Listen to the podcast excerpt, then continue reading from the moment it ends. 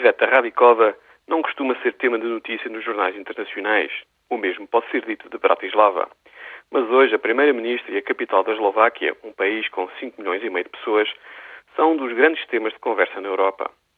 Tudo por causa da ratificação parlamentar do Fundo Europeu de Estabilização Financeira, acordado pelos líderes europeus no final de julho. O fundo só pode entrar em funcionamento após o sim de todos os parlamentos da zona euro.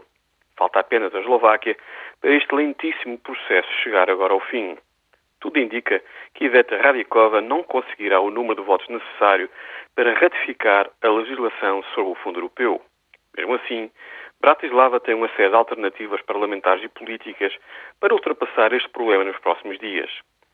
A Eslováquia mostra-nos, todavia, um dos principais problemas da zona euro. A tensão entre o que precisa ser feito do ponto de vista económico e financeiro e as realidades políticas locais. De um lado, está a necessidade de atuar rapidamente, e do outro, está a lentidão típica de todos os processos de decisão parlamentar nas sociedades democráticas europeias.